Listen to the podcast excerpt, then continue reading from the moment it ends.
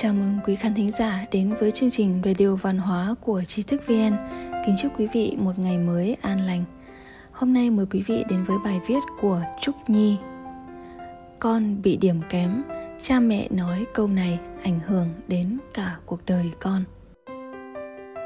Châm ngôn của Kinh Thánh có viết Lời lành giống như tàng ong, ngon ngọt cho tâm hồn và khỏe mạnh cho xương cốt.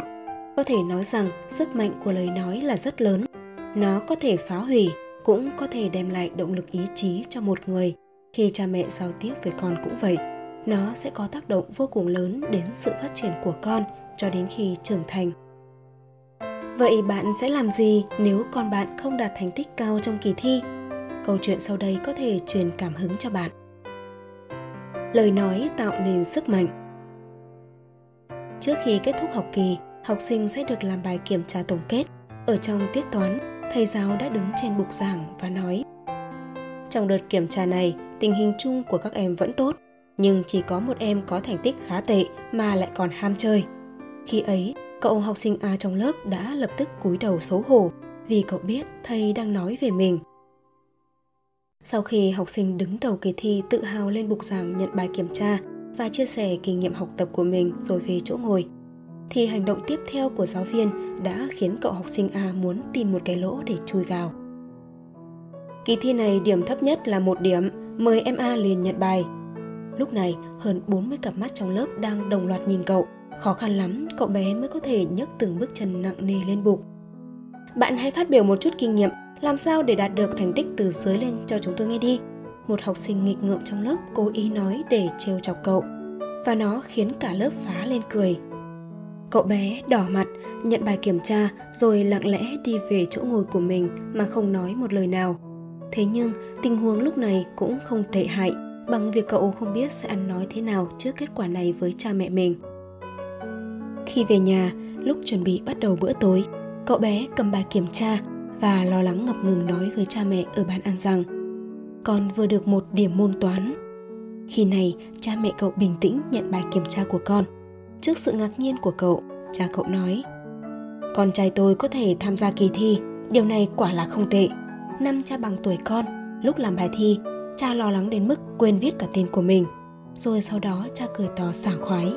Còn mẹ cậu khi ấy đã nhẹ nhàng xoa đầu và nói Nào con, mẹ tin rằng lần sau con sẽ làm bài thi tốt hơn. Con mau đi rửa tay rồi vào ăn cơm đi. Con xem mẹ đã làm món sườn kho mà con thích nhất đấy. Cậu bé sau khi nhìn thấy cha mẹ như vậy thì nghẹn ngào không thôi. Nhưng mà mẹ ơi, hôm nay thầy giáo đã bắt con lên bục nhận bài, còn tất cả các bạn đã trêu chọc con. Con trai, con không cần quá để ý đến thái độ của người khác. Thầy giáo yêu cầu con lên nhận bài kiểm tra là muốn con khắc sâu ấn tượng cho bài học lần này. Bằng không, nếu chỉ gửi riêng cho con thì ấn tượng của con sẽ không có. Vậy lần sau sao con có thể nỗ lực hơn đây? Người mẹ ân cần nói. Cậu bé suy nghĩ một lúc và gật đầu đồng ý. Cuối cùng, cậu đã có thể ăn cơm với tâm trạng thoải mái. Cha mẹ biết rằng cậu bé chắc chắn sẽ nghiêm túc học tập hơn và nỗ lực cho những tiến bộ tiếp theo. Và sự thật quả đúng là như vậy, cậu bé đang tiến bộ lên từng chút một. Trước sự giáo dục khéo léo của cha mẹ, cậu cũng đã biết tôn trọng giáo viên và thân thiện với các bạn cùng lớp hơn. Thầy cô khi nhìn thấy sự thay đổi tiến bộ và sự hiền lành tốt bụng của cậu thì ngày càng yêu mến cậu. Và cũng bởi vì thân thiện với các bạn trong lớp mà cậu luôn được bạn bè hoan nghênh. Sự trưởng thành của con là quan trọng nhất. Giả sử nếu cha mẹ trong câu chuyện mắng con vì con chỉ đạt một điểm trong bài kiểm tra, đứa trẻ sẽ cảm thấy tội lỗi và ủy khuất bởi vì không ai muốn mình là người luôn được điểm kém. Và rồi đứa trẻ sẽ vì cha mẹ không hài lòng mà càng gia tăng áp lực em sẽ không thể tập trung khi ôn thi. Trong lần thi tiếp theo, em lại lo lắng. Khi lo lắng thì lại làm bài không tốt, và cuối cùng là trượt kỳ thi. Sau đó, cha mẹ lại mắng mỏ. Lần trước khi bị của trách thì đứa trẻ sẽ thấy áy náy, nhưng cứ lặp lại như vậy, dần dần trở thành oán giận, phàn nàn, thậm chí là hoài nghi, rằng không biết liệu cha mẹ có yêu mình không. Và cuối cùng là tức nước vỡ bờ đứa trẻ sẽ làm bài thi một cách qua loa cho xong mà không cần suy nghĩ. Bởi vì chúng nghĩ rằng bản thân dù có cố gắng đến đâu thì cha mẹ vẫn thế. Những trường hợp như vậy ngày nay quá nhiều. Cha mẹ cần biết rằng thành tích không nói lên tương lai của con. Thành tích chỉ là một bài đánh giá kiến thức và kiểm tra trình độ của trẻ. Đừng vì những thành tích này mà gán cho trẻ là học sinh kém, điểm thấp và là trẻ hư. Điều này chẳng khác nào đang hủy hoại trẻ thực tế, kết quả học tập kém trí nhớ kém của trẻ, là do trẻ chưa nắm được phương pháp học tập đúng đắn. Sự trưởng thành về nhân cách và thể chất của một đứa trẻ là điều quan trọng nhất. Và trong quá trình này, chắc chắn sẽ nảy sinh ra nhiều vấn đề khác nhau.